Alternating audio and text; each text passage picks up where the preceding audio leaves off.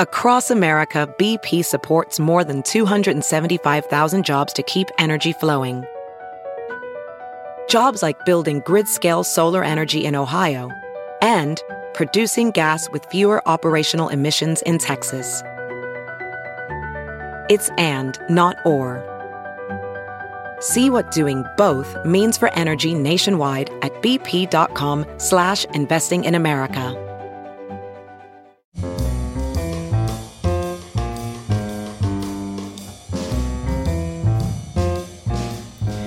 This is Merriam Webster's Word of the Day for Wednesday, October 24th. Brought to you by Merriam Webster's Collegiate Dictionary, 11th edition. Available from your favorite bookstore or online at www.merriam-webster.com.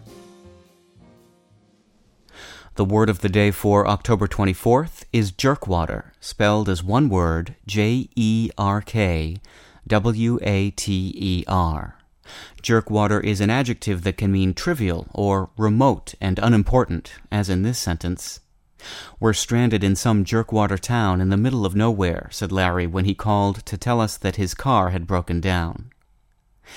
We owe the colorful Americanism jerkwater to the invention of the steam engine, an advancement that significantly accelerated travel by rail, but also had its drawbacks.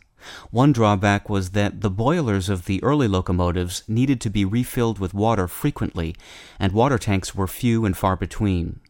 As a result, the small trains that ran on rural branch lines often had to stop to take on water from local supplies.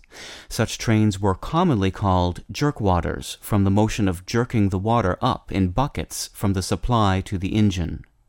The derogatory use of jerkwater for things unimportant or trivial reflects the fact that these jerkwater trains typically ran on lines connecting small, middle of nowhere towns. I'm Peter Sokolowski with your word of the day for Wednesday, October 24th. For more information, visit Merriam Webster online at www.merriam-webster.com.